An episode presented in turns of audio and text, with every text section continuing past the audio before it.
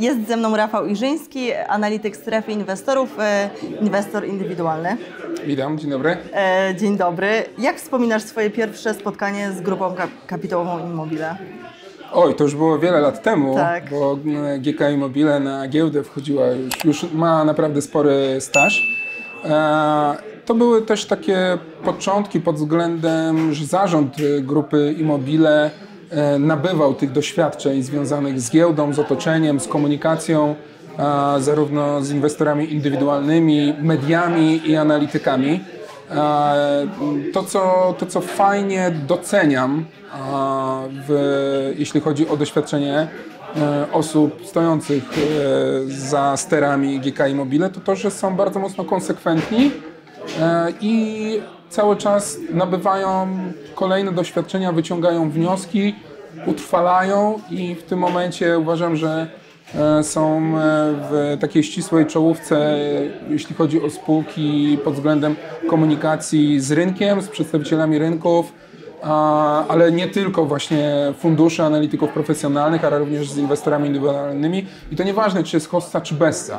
Czy akcje GK Immobile są po 3-4 zł, czy po złoty 60 jak się zachowują kursy akcji e, spółek córek, to zawsze od strony spółki giełdowej to GK Immobile robi to, co powinna spółka, czyli po prostu komunikuje wszystko, nie tylko te najważniejsze, dobre, pozytywne rzeczy, ale jak jest coś złego, no bo to nie tylko od samej spółki wszystko zależy, chociażby te wydarzenia negatywne, które wpłynęły na segment hotelowy w GK Immobile, to zawsze było to komunikowane, e, nie było próby jakiegoś czy maskowania, czy wstrzymywania się od komentarzy, więc to są moje takie najważniejsze skojarzenia, z, e, odpowiadając już na to pytanie. A jakim ty jesteś inwestorem? Ja jestem inwestorem, który e, głównie mm, sugeruje się i bazuje na e, fundamentach, e, czyli na takiej typowej analizie, która zwraca uwagę oprócz e, takiego czystego majątku, ale również na sytuację płynnościową czy finansową, z czego biorą się zyski, czy te zyski są powtarzalne, z czego one wynikają, czy właśnie z takiego konsekwentnego budowania biznesu, e, budowania wartości właśnie fundamentalnej, czy to jest po prostu jakiś, e, popularnie mówiąc, one-off. A więc mm, jednym z tych czynników, które, na które zwraca mocną uwagę, to chociażby jest ta jakość komunikacji z rynkiem i jakość zarządu. E, Czy uważasz, że jedną z ważniejszych cech e, dla inwestora jest cierpliwość? I tak i nie, bo e, jeśli już mówimy o profilach e, inwestora giełdowego, to wszystko zależy właśnie od jego takiego profilu inwestycyjnego. E, niektórzy wolą po prostu mieć większy spokój, mają mniejszą wrażliwość na ryzyko, a wtedy troszeczkę inne cechy spółek są dla niego proponowane.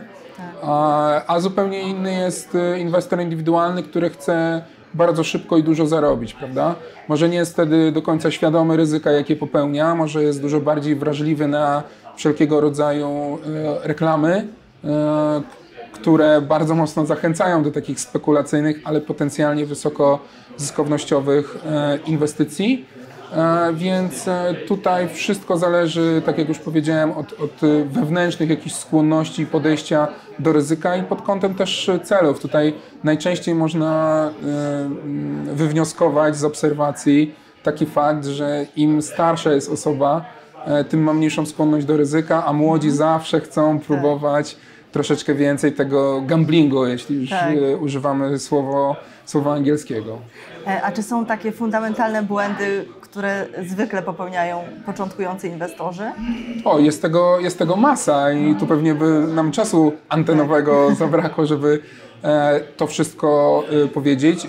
Myślę, że jednym z takich rzeczy jest zbyt mocne sugerowanie się jakimiś informacjami z forów e, internetowych.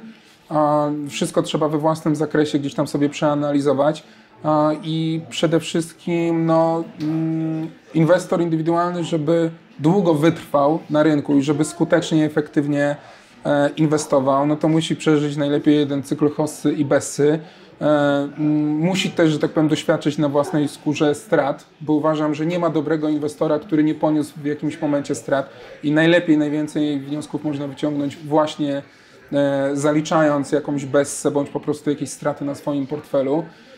I sama w ogóle tak świadomość, że giełda nie jest łatwą rzeczą do inwestowania, do zarabiania pieniędzy, e, ale też nie jest hazardem, to co niektórzy politycy próbują wmówić, którzy bardzo często w ogóle pewnie może dwie, trzy transakcje przeprowadzili na giełdzie, e, ale po prostu głębiej nie znają tego tematu, więc ja zawsze y, identyfikuję tak, w, w, różnych rozmowach z inwestorami indywidualnymi, jakie oni, czy błędy popełniali, do niektórych się przyznają sami, do niektórych nie, e, ale to w głębszej rozmowie dość łatwo wyczuć, wywnioskować, ale ja zawsze powtarzam, że żeby długoterminowo, skutecznie, efektywnie grać na giełdzie, to trzeba przede wszystkim cierpliwości, nauki i pokory.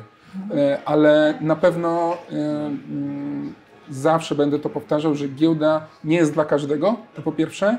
Trzeba mieć pewne predyspozycje, nie, nie tylko pod względem e, analitycznym, ale też i psychicznym. Charakteru. I charakteru mhm. również, żeby po prostu nie za łatwo się poddawać, potrafić akceptować straty, no ale też i pod kątem uczenia się. No, mm, tak jak y, ludzie pracują w różnych zawodach, no to żeby być prawnikiem, notariuszem, lekarzem, trzeba po 5, 7, 8 lat y, zdobywać najpierw naukę, praktykę i dopiero później można mówić, że ktoś jest faktycznie dobry w swoim fachu. Y, na giełdzie jest podobnie i dopóki inwestorzy, osoby, które chcą być inwestorami, tego nie zaakceptują, nie zrozumieją tego, to niestety przez te pierwsze okresy typu rok, dwa, trzy, cztery lata mogą czuć y, spory zawód, jeśli natkną się mhm. właśnie na jakieś takie okresy y, bezsy, czy chociażby trendu bocznego. Mhm. E, w jednym z naszych podcastów, w którym byłeś gościem, mówiłeś, że jedną z Twoich ulubionych branż jest branża nieruchomości. Tak. Dlaczego? E, bo sam troszeczkę tak. działam na rynku nieruchomości, e, stąd takie moje wypowiedzi. Ale tak, no nieruchomości oprócz giełdy to jest też pewien rodzaj dywersyfikacji swoich inwestycji. No giełda, tak jak już każdy dobrze wie, raz są hossy, raz są besy e, i raczej trudno non-stop zarabiać. Gdzieś średnia z 5 z 10 lat e, pod względem rentowności, uzyskiwania rentowności, e, zwrotu z kapitału może być fajna, ale są takie lata, gdzie jest gorzej. I to też myślę, większość inwestorów ma takie okresy słabsze i gorsze. Mm, a rynek nieruchomości po prostu też ma różnego rodzaju nisze y, i w tych niszach, chociażby takiej, gdzie, gdzie ja sobie funkcjonuję, no to można, już w cudzysłowie mówiąc, wykręcać również fajne procenty, ale tak jak już wspomniałem, jest to fajna taka dywersyfikacja i stabilizacja całego portfela inwestycyjnego. E, spotykamy się tutaj i na walnym zgromadzeniu akcjonariuszy GKI, ale również w ramach debaty o rynku kapitałowym. Jakie według Ciebie są perspektywy jego rozwoju w Polsce w tym najbliższym czasie? No, ja na tym rynku funkcjonuję już ponad 20 lat e, i takie no. właśnie tematy, debaty, co zrobić, żeby mhm. propagować e, wiedzę ekonomiczną, inwestycyjną, no niestety są od dawien dawna inicjowane, czy to przez instytucje publiczne, czy też prywatne. Niestety nie widzę wielkich postępów pod tym kątem, co widać chociażby po przeróżnych statystykach w związku z określaniem e, czy to liczby inwestorów indywidualnych, czy to rachunków maklerskich, prawda? E, troszeczkę te IKE, IGZE, PPE, coś tam troszeczkę to rusza, ale to wciąż jest bardziej takie e, w większości inwestowanie bardziej pasywne. E, zbyt mało jest takich inicjatyw, które na szeroką skalę w całym społeczeństwie próbowałyby e, pokazać już nie tylko wiedzę o inwestowaniu na giełdzie, ale w ogóle o ekonomii. E, ten brak wiedzy ekonomicznej bardzo dobrze wychodzi, no chociażby bardzo często okresowo, czy to przy problemie walutowym lata 2006, 7, 8, później kryzys subprime'owy, prawda, później teraz kredyty frankowe, walutowe, teraz kwestia wyboru w kredytach złotówkowych. Teraz jest kwestia wysokiej inflacji przy niskich oprocentowaniu e, lokat i innych alternatywnych inwestycji. no niestety ludzie bardzo dużo potencjalnie na tym tracą, jeżeli państwo nie pomoże albo ktoś się nie załapie na tą pomoc, nie spełnia tych warunków, no to naprawdę po kieszeni to bardzo mocno odczuje. I tutaj jedną z takich e, mm, inicjatyw, które ja uważam, że od dawna powinny być wprowadzone, no to już edukacja ekonomiczna, nawet od końca tych klas podstawowych czy e, gimnazjum, liceum, e, nie tylko studia, prawda? Bo to już jest, wydaje mi się, za późno.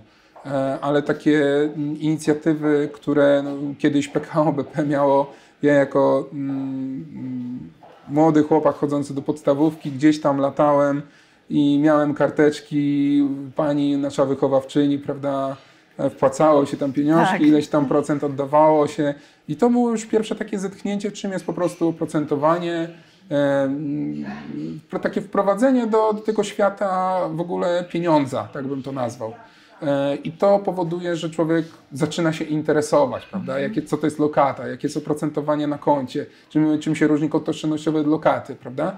I tak, e, jeżeli ktoś zobaczy, że z tego płyną realne korzyści, to następnie e, coraz bardziej zaczyna się tym, tym interesować. I tak krok po kroku pewnie by To doszedł do giełdy. procentuje właśnie. Tak, bo Później. ta ciekawość y, trzeba wytworzyć, dać taką wisienkę, czy tam marchewkę na kiju i jak ktoś poczuje ten zapach, prawda, Tak. I, się, i się przekona na własnej kieszeni, e, to później ma jak najbardziej takie predyspozycje, żeby y, rozszerzać swoje Mhm. zainteresowanie i prędzej czy później trafi, może trafić na giełdę i wtedy się okaże, czy jest to dla niego, czy nie. Czy zostanie, czy, czy nie. Bardzo Tak Ci jest. dziękuję za rozmowę. Dziękuję Dzięki. bardzo.